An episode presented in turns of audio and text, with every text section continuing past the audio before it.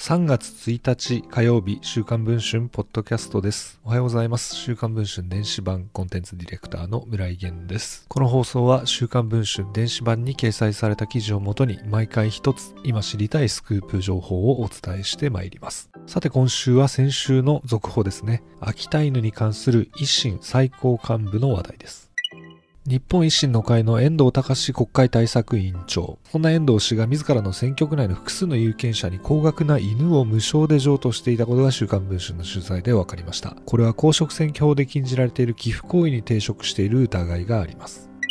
遠藤氏は飲食店経営などを経て2012年の衆院選に大阪18区から出馬。初当選を果たしました。2015年から現在まで国会対策委員長という要職にあります。一方で自身も秋田犬のブリーダーだった遠藤氏は2016年から公益社団法人秋田犬保存会の代表理事を務めています。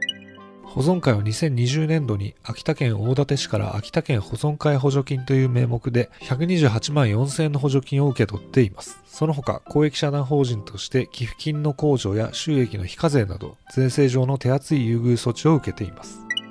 週刊文春2月24日号では秋田犬保存会が主催する本部展覧会で不公平な審査が行われているとの指摘が相次ぎ一般社団法人法の違反の疑いがある実態などを報じていますその遠藤氏は国会議員になって以降、秋田犬を無償で譲渡してきたといいます。遠藤氏の支援者でもある和歌山市の経営者はこう語ります。昨年は遠藤さんから子犬をタダでもらった。政治資金パーティーに参加したこともありますよ。和歌山市は遠藤氏が重複立候補した比例近畿ブロックに含まれています。この支援者を受け取った子犬ですが、昨年末の本部展覧会の要件最優秀賞を受賞しています。関係者によると本部店で上位を狙える子犬が販売される場合の評価額は30万円を下らないと見られていますさらに遠藤氏の選挙区である大阪18区の有権者も遠藤氏が実質的に所有する秋田犬を譲り受けたなどと証言をしました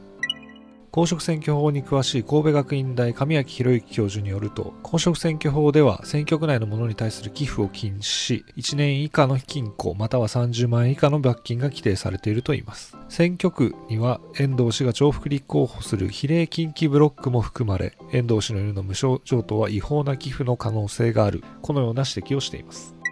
遠藤氏本人に違法な寄付ではないかと尋ねると、違法って言われても仕方ないけど正式にはね、親戚みたいな人たちやけど、寄付行為と指摘されたらそうやなと思いますね、などと語りました。遠藤氏が代表理事を務める公益社団法人の違法疑惑に続き、秋田犬をめぐり浮上した自らの政治活動にも関わる疑惑。国会議員として高い公益性公平性が求められ税金も投入されている公益社団法人のトップを務めながらそれを政治利用している疑いが浮上したことで日本維新の会がどのような対応を取るのか注目されています